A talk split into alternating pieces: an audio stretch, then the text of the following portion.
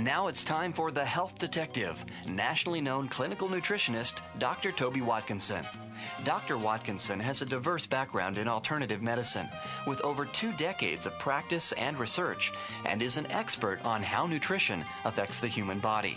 The mission of the Health Detective is to investigate and uncover the real truth about issues related to health and nutrition, and to teach you how to take control of your own health. And now, Dr. Watkinson, I presume? Welcome to the show today. This is Dr. Toby Watkinson, your health detective, and today we've got a great show for you. We've got a guest today, Michael O'Brien. This gentleman has been working in the health and nutrition field for 45 years. He has worked with Adelle Davis, Bernard Jensen, Gladys Lindberg, Dr. Christopher, John Ott, Royal Lee, the founder of Standard Process, Dr. Pottenger, who is well known for his nutritional escapades around the world. And these are the greats of nutrition, this list that I just read to you. As a matter of fact, when Dr. Jensen became so ill with prostate cancer, Dr. Jensen's wife called our guest today, Michael O'Brien, to come to California and to work with Dr. Jensen to put him back in good health. And Dr. Jensen at the time was 85 years old. He had lost tremendous amounts of weight. He was down to 76 pounds. Well, Dr. Jensen is 91 years old today. And um, uh, we owe that, I believe, uh, a large debt of gratitude for Michael O'Brien for keeping Dr. Jensen in great shape. I guess you're all wondering how did Michael O'Brien do that? What's the secret here? Well, what we're going to be talking about today is enzymes. So, Michael, it's great to have you here. And I am so excited to hear some of your personal stories about some of the people that you've worked with through the years. And I know this situation uh, that happened six or seven years ago with Bernard Jensen and when he'd become so ill with prostate cancer. You want to tell us a little bit about what you did for Bernard Jensen? Well, you know, I, I used to argue with Dr. Jensen about just take a shot. It's a whole lot easier. And I learned a great deal from these great greats and he was a, uh, a tremendous influence in my life, really. And when my wife was sick, the scientific information was not able to help her. And so we went with the information that I had gleaned and gotten from Dr. Jensen, who was very famous, as you know, for cleansing and detoxing the bowel and doing this type of thing. Well, Dr. Jensen, as you mentioned, had prostate cancer that had metastasized into the bone. And his wife called me, and I hadn't heard from them. Oh, it had to be 25, 30 years. And I said, How in the world did you find me? Well, she had tracked me down, and Dr. Jensen was sick. He was dying. His family had visited him for the last time and went back and said, Doc will never be home. His employees from the ranch had visited him for the last time. And as far as everyone was concerned, Dr. Jensen was dead. And when Marie, his wife, called and asked me if I would help, I gave her the name of other doctors that were well known and had hospital capacity and could do a lot of things, and they wouldn't help him because his medical records read like a New York phone book. And as far as they were concerned, he was dead too. And so I flew in to meet with Doctor and they took him off medication long enough to talk to me, and the only thing he said was, in a broken voice, I just want to die. And here was a man that was 85 years old. He weighed 76 pounds. He was skin and bone.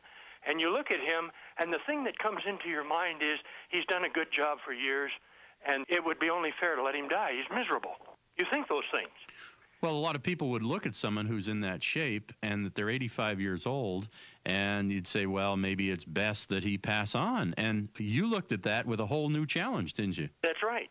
And when someone says, and this is important for people to understand, when someone says, I just want to die, you have to ask a person, do you want to live?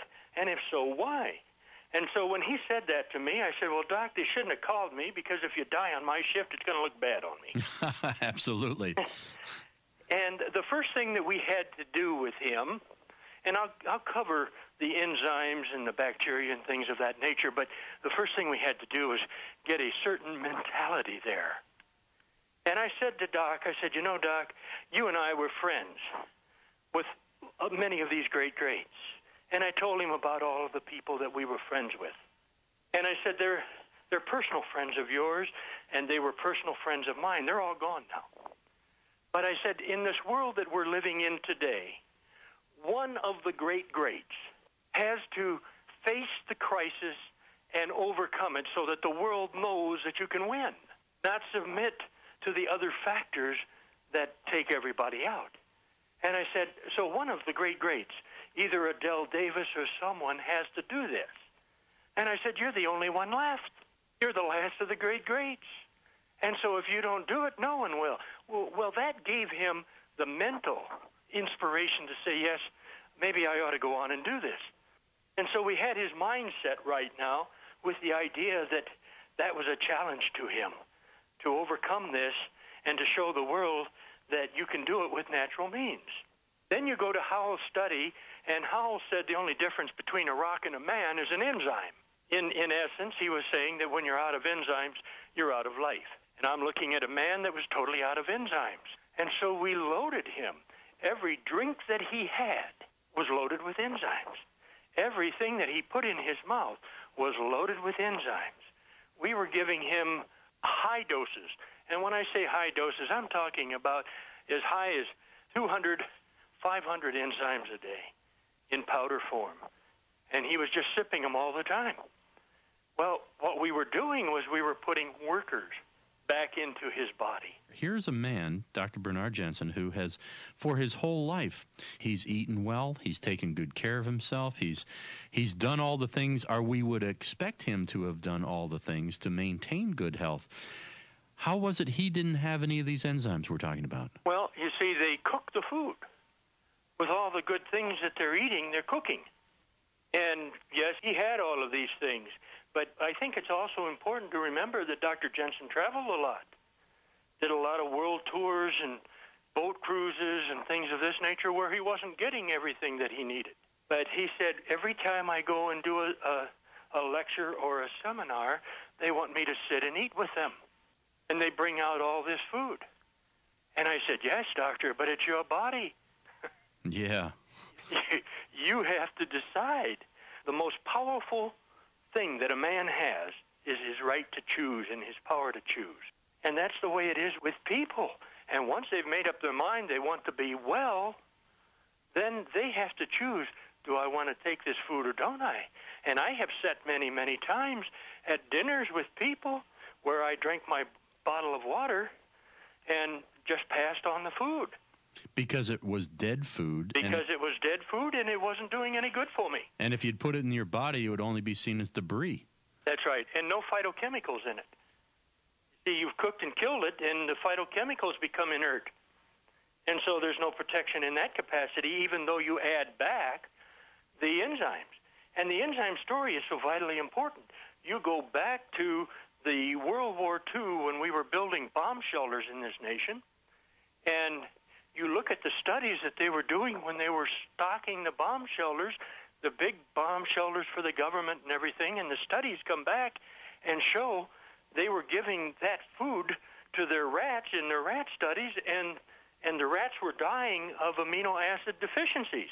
Yeah, the same way the American Indian is now the biggest group studied for diabetes because they were they were basically giving to these people surplus food, which was nothing but dead, processed, overly processed sugar and flour, and sooner or later they all developed diabetes. And there's a high amount of obesity there too. Yeah, yeah, because there's no quality proteins, no live enzymes in anything they've been eating. Absolutely. And so you look at this and and you start to realize and and they asked the doctor they said the doctor said well they're all lysine deficient. That's an essential amino acid. And they said well when we look in the test tube the lysine's there. He said well tell my rats. Yeah really. And it, it wasn't available because it wasn't in combination with the things that existed in nature and it becomes encapsulated. And in their own studies in the 40s they came out and pointed out that man must have enzymes but they never got into it. And Howell was doing those studies back in the in the late 20s, early 30s. He had train car loads of studies. I'm talking about box cars of of studies of enzymes and how they worked. And you have to remember that we didn't have the enzyme contents that we have today. We, we really didn't know what we were doing. Well, aren't we really looking at today foods that are devoid of many of the enzymes? And minerals, yes, they're absolutely, they're completely devoid of these. And, and, and the reason for this is? Well, the reason for it is, is processing, heating, early harvest to ship, uh, grown on mineral deficient soils, and in a mineral deficient soil, there's studies from there's university studies that demonstrate that when you grow a plant on a soil that's mineral deficient, the plant will sacrifice its enzyme content to that soil to micronize it to get the mineral that it needs to survive. And what we're looking at today, if you look at any agricultural book, you're going to see all over the United States, all over the world, soils that have been depleted from harvest that they didn't put the minerals back. And when they add back, they just add the minerals back that are necessary to make the plant big and pretty.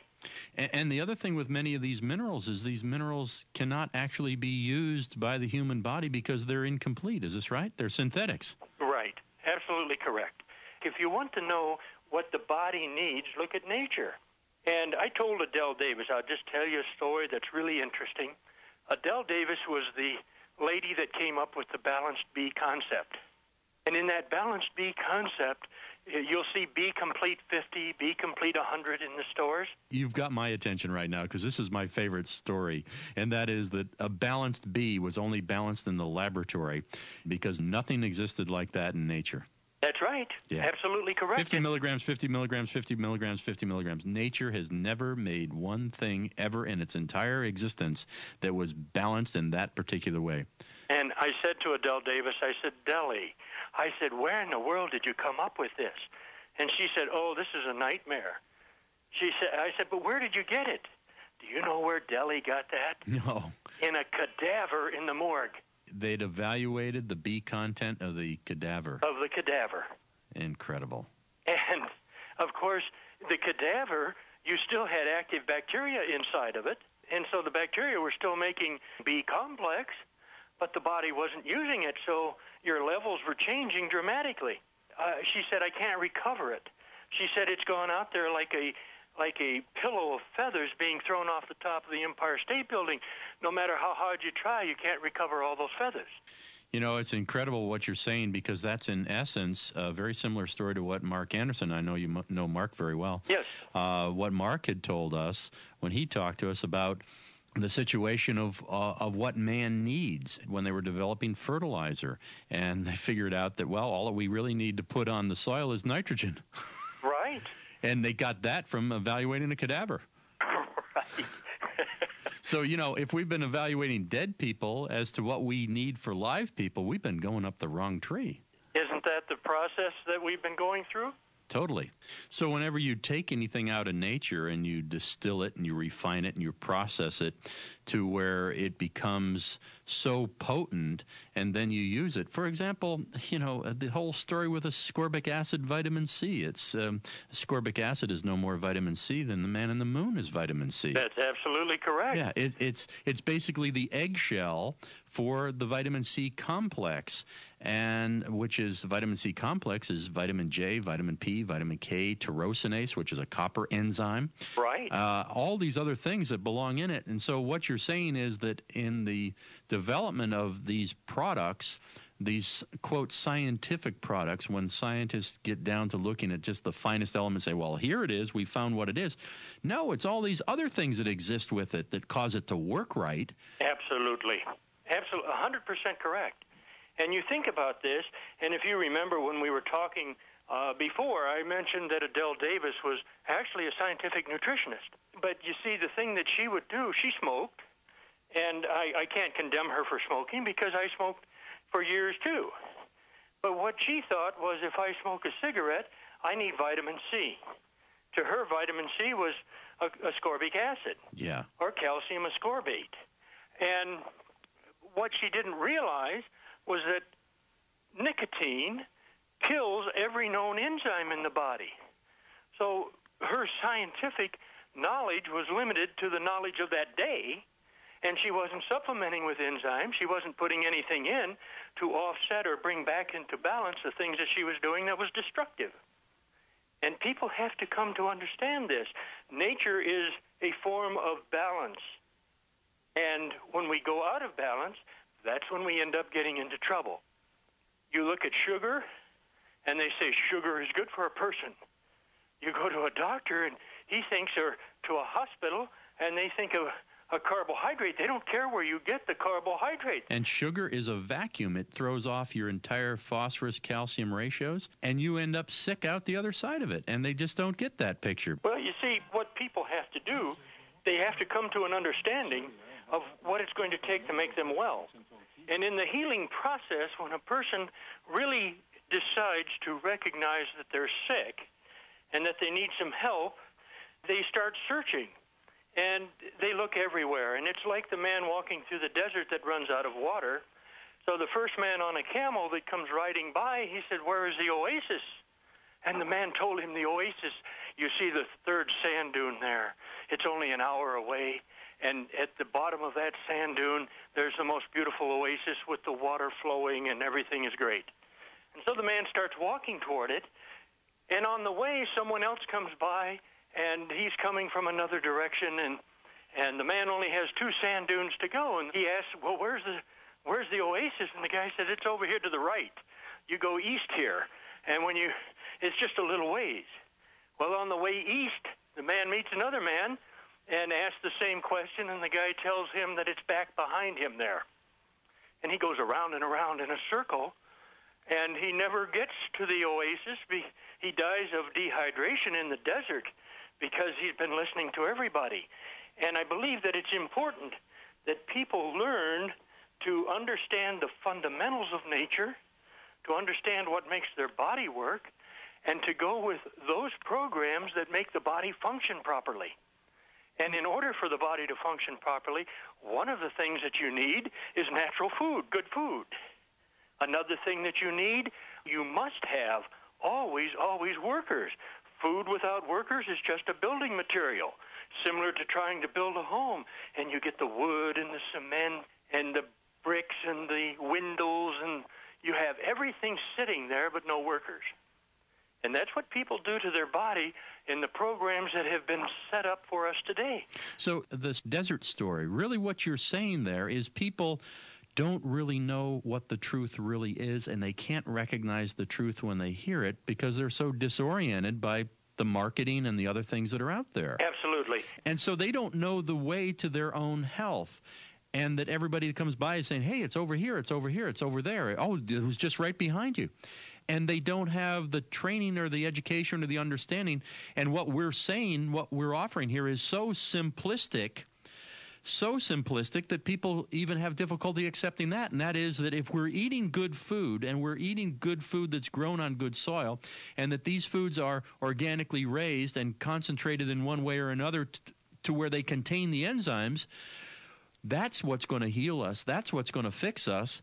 But that story is so simple. A lot of people say, well, it couldn't be that easy. And you were starting to tell me about your cancer and your experience with your own cancer. Yes. And, and you go back, and 2,000 years ago, uh, it was written, the way is so simple, a child can find it, never err. And as I mentioned to you, I, I was in, in pursuit of ways of life that an Irishman will usually follow. and with as much as I knew, I was not unlike Adelle Davis and some of the others, I still smoked and drank and did all the things that people will do. And I ended up with colon cancer. Uh, I knew what it was. And the doctor told my wife, my, a friend of mine who was into nutrition and health, told my wife he didn't think I was going to make it through the weekend. Well, colon cancer doesn't have a very good uh, prospect of uh, survival. No. I mean, what, what, did you what did you do that brought you out of that? Well, one of the things that I did that I think is important. I did enzymes, and I did bacteria, and I did antioxidants, heavy, heavy amounts of antioxidants. But in a natural, complete. In a natural way. And the thing that I think is important for the people to understand is that once I had made up my mind what was going to make me well, I did not look at another program. I didn't care how good it was. People would come to me and they'd say, you know, uh, this has been proven to do this and this and this.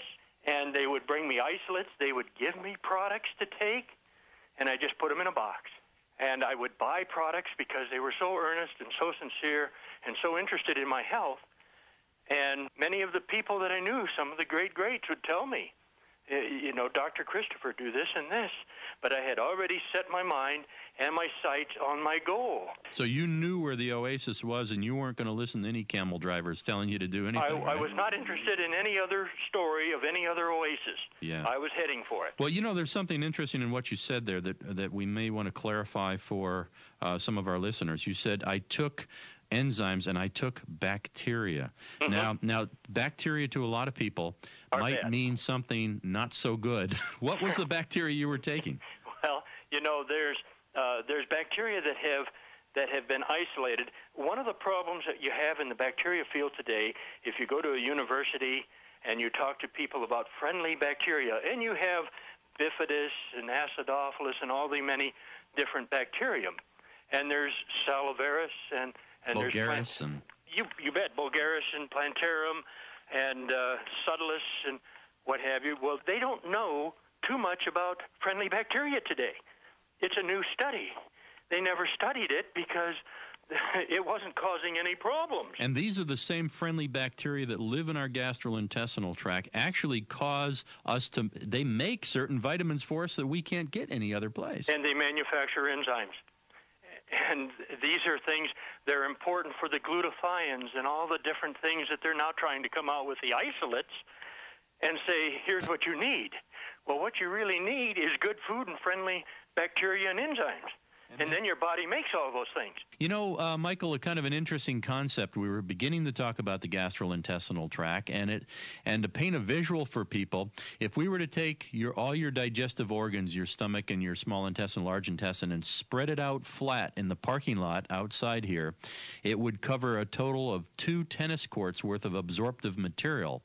And what we do is we live off of that gastrointestinal tract. It, there's an ecology that exists in the gastrointestinal tract that that actually allows things to ferment and for us to make vitamins and and enzymes in our own gastrointestinal tract and things like antibiotics and uh, other inappropriate foodstuffs that get thrown into that gastrointestinal tract uh, abuse and damage the ecology of that, and that is what many times causes us to be ill and not be able to resist cancer and other diseases. Michael, can you climb onto that one and make something of it? you bet, absolutely. you you did a fine lead in on that one. And when you think about this, you you begin to realize that people innocently take water that has chlorine in it, and you say, what? What's wrong with doing that? Chlorine protects you from bad things, from bad bacteria. But chlorine also kills friendly and good bacteria. And so people become wiped out of friendly, helpful, beneficial bacteria. Well, you know, most of the diseases that I see that come through my office, the people with chronic fatigue, the people with uh, fibromyalgia. those things in my practice are treated by balancing and correcting their gastrointestinal tract and then giving them something good to eat and also something good in a form of a concentrated whole food supplement that is still enzymatically alive to restore that ecology in that gastrointestinal tract. Absolutely. You're absolutely correct. And when you think about that and you, you get into that and people start to understand, you know, they go and they take antibiotics and the doctor gives them a package with antibiotics, and he says take two a day for 14 days or 8 days or 10 days, whatever it may be. So they do this. Well, you always have bacteria that survive that antibiotic. And that's where our superbugs have come from that we're facing today, is because they have developed such a power from existing on those antibiotics that today we have nothing that even stops them. And just like in the growth fields today where we have hybrid wheats and grains and things, when you end up with a blight and a sickness in that grain, where do they go to get the answer? They always go back to the natural fields in South America. And they bring the grain up and start a healing process through that cycle again. And they get the strength back. And with people, what they have to look at is getting that natural healing process back by going back to the natural substances again. You know, when a patient comes in to me and they said, I'd like to build up my immunity, I always kind of scratch my head. And this is kind of a misnomer. I want to build up my immunity. The immunity is in our bodies is not a matter of building up one particular thing. It's a matter of getting the ecology of our gastrointestinal tract in shape so that we can actually make the things in our own wonderful pharmacy in our body that we're missing and that we need, and that that in itself builds the person, and then the person, as a result of that, has a fully functional immune system instead of start trying to build it up by cramming in a bunch of things that are supposed to be immune builders of some kind. Absolutely. Yeah. So you get the ecology of that gut right, and you can make all your own antibiotics. Absolutely. And as you start to detox and clean that internal environment, which is actually outside the body. You see, when you were talking about spreading that gastrointestinal tract covering two tennis courts, when you put something in your mouth, it's still outside your body. Exactly. That track that runs from your uh, your mouth to your rectum, that's not part of your body. It runs through your body. That's right. Yeah, yeah. And so you have to ask yourself, what proceedings have to go on? What do I need to break this food down, to micronize it, to to prepare it so that it can be absorbed properly into the system? We do what is known as an oatmeal demonstration. And we show oatmeal when you put the enzyme in, how it instantly liquefies it. And when we do that, uh, it's a very interesting thing because they've kept it in a warm environment. And the cooked oatmeal molds. And the enzyme activated oatmeal just becomes sweet. And there's never any mold growth on it like the difference between pasteurized and unpasteurized milk. Absolutely. Yeah, the unpasteurized has the enzymes that keep it from going bad in the same way that pasteurized milk goes bad. Pasteurized milk will putrefy and, and unpasteurized milk sours. Exactly, to protect itself. That's right. Yeah. and so when when you realize that in the upper or the cardiac portion of the stomach, you talk to people and you say, "You ever eat oatmeal?" No, I don't eat that. Why not? It sits like a rock on my stomach for an hour. Because they have no enzymes. That's right. Yeah. And when you when you put the enzymes with it and it begins to break it down, what it does, people eat protein. And what the enzymes do is it breaks everything down so it's in a molecular form so the body can utilize it. And you expose the amino acids to the pepsin. And the pepsin reacts on five amino acids, four of which are essential the tryptophan, the phenylalanine, the tyrosine, and the methionine. And that brings that to, in that acid environment, the peptide polypeptide conversion. And at that point, as it goes into the small intestine, you have complete aminos for the liver to be used and to gain the value that it needs to manufacture the hormones and the enzymes that are going to stimulate your entire endocrine system. And the only way those become available is by having the right enzymes in the stomach. Absolutely. Absolutely correct, doctor. And, and, and those enzymes in the stomach are part of the food? They're part of the food. In other words, when, when nature created the food, they said, hey, you're going to need these elements to be able to use the food, so therefore we're going to put them in the food. What what a novel idea, huh? right. Man, in his infinite wisdom, says, no, we don't need that. Let's cook it out. It'll last longer on the shelf. If you want to know the value of an enzyme, go to a food processing company, and they are experts at killing enzymes.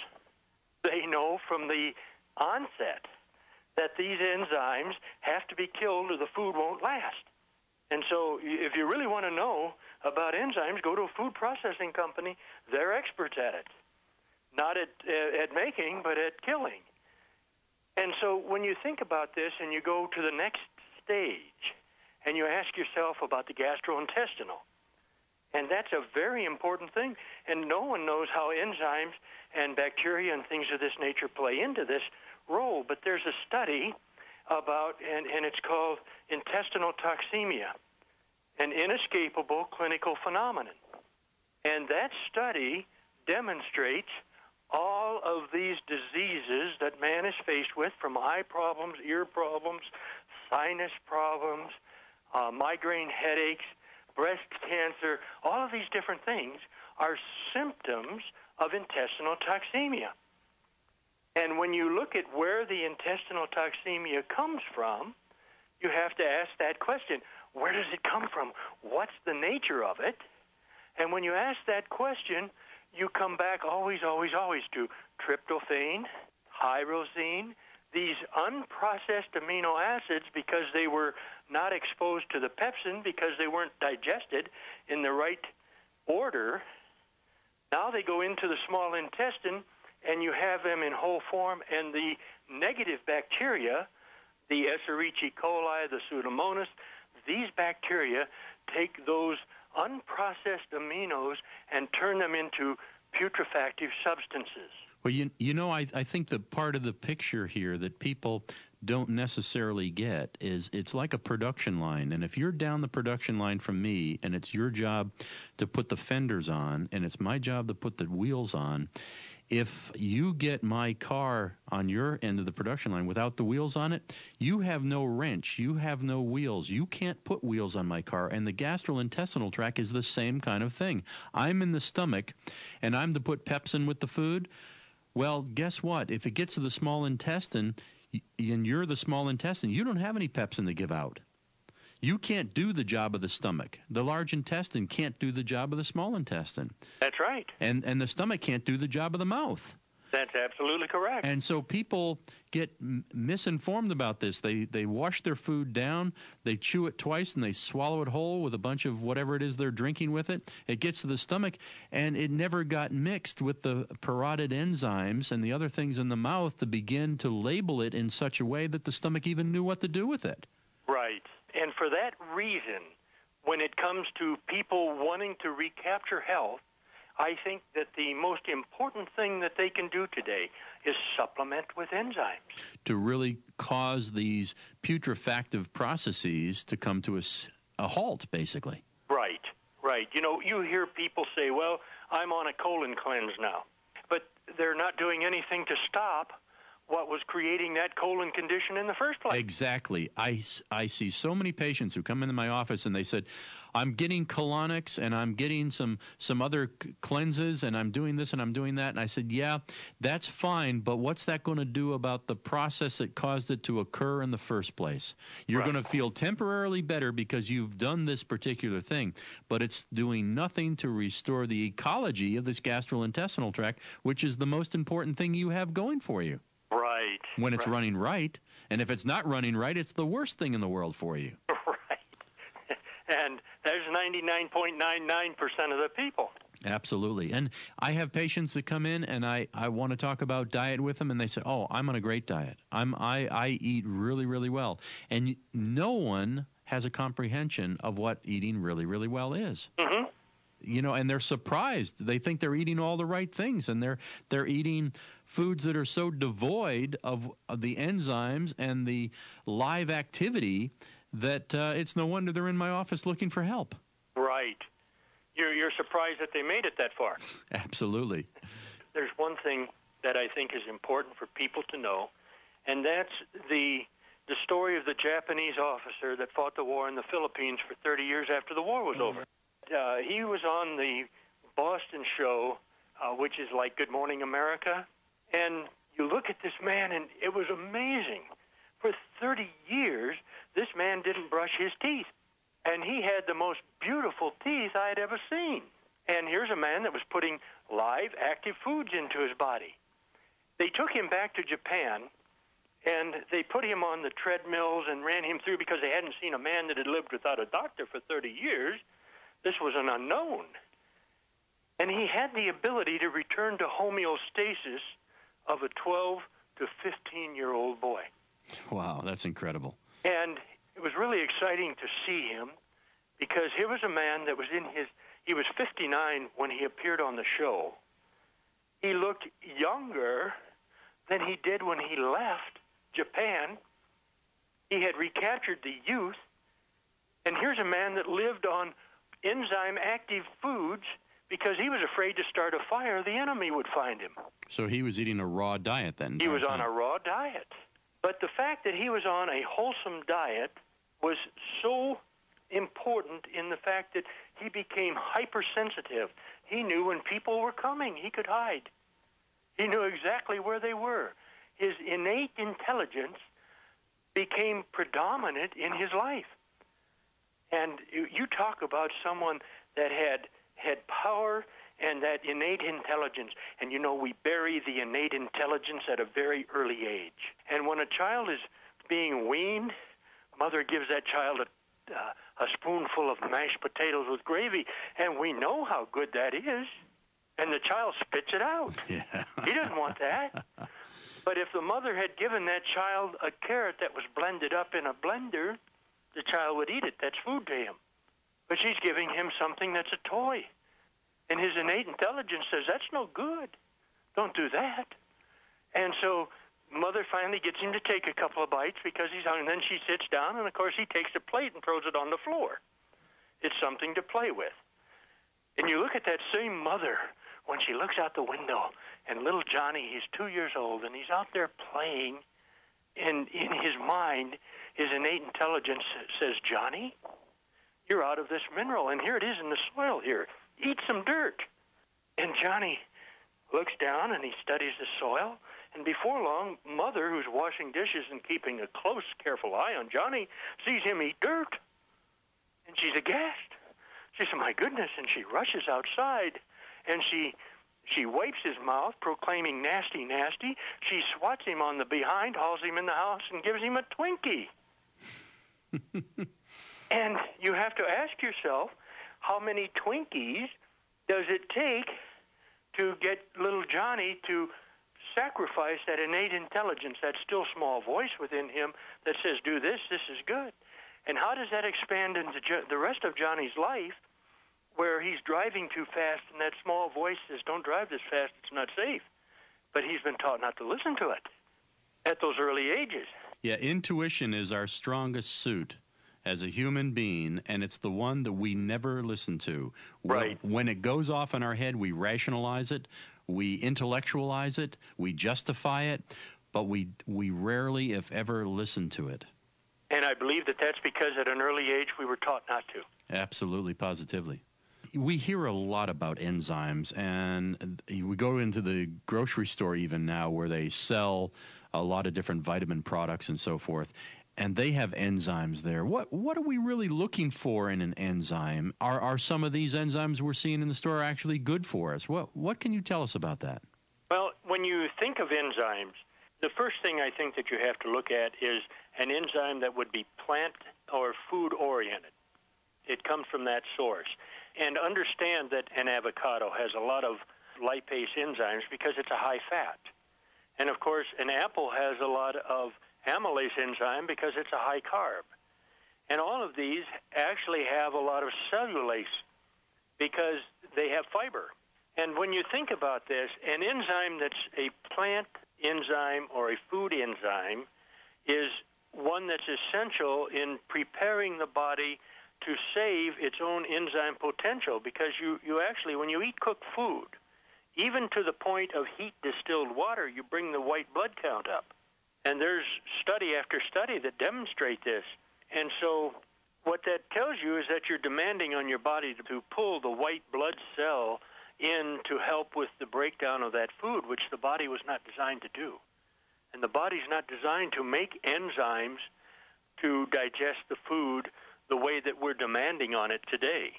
So, in, in essence, when you were saying before about uh, Dr. Jensen didn't have any workers any longer, what had happened was because of a cooked food diet, he became deficient in those workers or those enzymes because he wasn't replenishing them with raw food.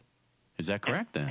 absolutely. Yeah. And then with that, he couldn't break the proteins down to supply the liver so that the liver could make the enzymes that stimulated the endocrine. So now he starts becoming deficient in pancreatic enzymes, which is lipase, protease, and amylase. So he's stealing from his own body at that time. And that's how he got depleted. And that's how he became depleted, absolutely. Okay, so now then, what we're really talking about in, in terms of a product is we're really talking about a product that is plant based enzymes coming from live whole food that's not been heated beyond its capacity to maintain the enzymes. Then. Absolutely. And the question that was asked, and I think is very important, is what's the difference between the ones that you have as a company versus the ones that you see in the stores and what have you? The the difference primarily is the methods of extracting those enzymes from the source. That's number one. Number two is there are many, many. Dr. William Donald Kelley, as you know, was a very strong advocate of enzymes, but he used pancreatic enzymes. And pancreatic enzymes function in a very narrow pH. They function in a pH of 7.8 to 8.3. Yeah, where the plant enzymes can function in a much wider range. The plant enzymes that, that we're talking about function in a pH range of 2 to 12. Yeah, a much wider range. And they pass the gut wall. They they they pass through the acid environment. They're active all the way.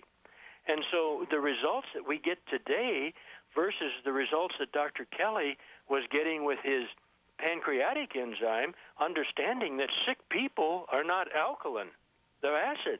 So therefore, the pancreatic enzymes wouldn't even work in them. They never Ab- even turn on. Absolutely. That's the problem that he was facing. And so he had these people getting up every hour, taking hands full of these enzymes, and they weren't turning on. Where with Dr. Jensen, when he went to sleep, we said, fine, let him rest. That's his body taking those workers and saying, okay, let's get this built now. And we knew that those enzymes were going to be active and stay active. And the body never eliminates a live enzyme.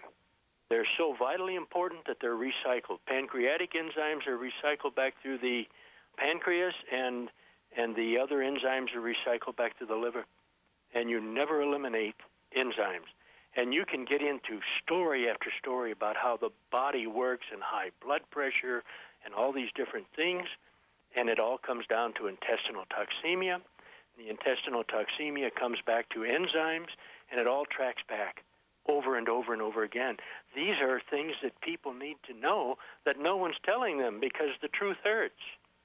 The truth takes away from the pharmaceutical elements that are isolates and devoid and are stealing from the body the, the things that the body really needs to have. And when you think about it, so it's the process, the way the enzyme is is processed. It's the type of enzyme, pancreatic enzymes, eh, even though you get value from them to a small degree, you don't get the value that you really need. It costs you more to get the value. If you could get a, ba- a pancreatic enzyme turned on, it's going to do a whole lot more work. It's just extremely powerful. It does a whole lot more work than a food enzyme, but you can't turn it on. And you look at bromelain, and and you realize that you know they get results to some extent from your pineapple processed enzyme, but it doesn't do what it really should do due to the fact that it's a high heat. They use that in the tanning industry, and so you get good from it, but you don't get as much good as you get from the protease, the lipase, the amylase, the cellulase, and these type of enzymes. Now, when you look at cellulase, it's the one enzyme you go to a doctor and a doctor will say, well, you don't need enzymes because your body makes enzymes. And we know that your body does not make cellulase. And cellulase is a gut wall transporter. Cellulase removes heavy toxic metals from the body. Cellulase pulls toxins that are causing allergic reactions from the body. These are all things you take a person that has multiple chemical sensitivity and you get that person onto cellulase and you have a person now that is going to come out of that multiple chemical sensitivity. And we've done it over and over and over again and just had dynamic positive results. So these are things that I think are important for people to understand. Michael, summarize for us what's the miracle that's in these products that you've developed. Well, there's uh, there's a few things that I think are vitally important to people. Number one, being able to break the food down in the proper time and that happens to be the enzymes. And that's important, and I'll just touch quickly. The liver, when you talk about building that immunity, the liver takes complete proteins that are totally utilizable, and it takes those amino acids and it manufactures hormones and enzymes. And the hormones and enzymes that it manufactures stimulate your entire endocrine system, which includes the thymus, the thyroid, the adrenals, the pancreas, all of these different things. That's why that when a person begins putting proper proteins and enzymes and friendly bacteria into their system, diabetics find major reductions in insulin re- requirements. People start to get well, they start to feel well, the hypoglycemic slides go away. And you're looking at a whole different picture, a whole different lifestyle with a person then. Not that they've literally changed their lifestyle, but because as a person begins to get well, they see and feel and think differently. They're happy. That's right. Yeah. And I, I did a lecture, and in the lecture I had school teachers. And I said, What are mandatory subjects? And the school teachers told me, Well, reading and writing and arithmetic, and of course, history. And I said, Why is history mandatory? And the teacher said, Well, because you look at your mistakes of the past and then you know what not to do. I said, When didn't we do that?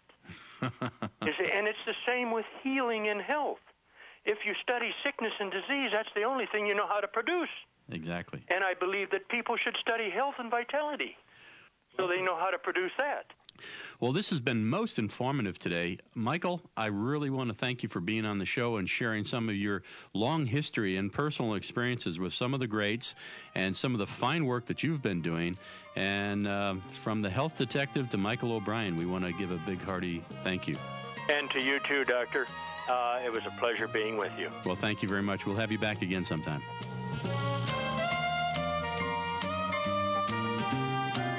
You've been listening to Dr. Toby Watkinson, the health detective. The information given on this program is not intended to diagnose, treat, or cure any disease. If you have any serious medical conditions, you should see your doctor. Thanks for listening.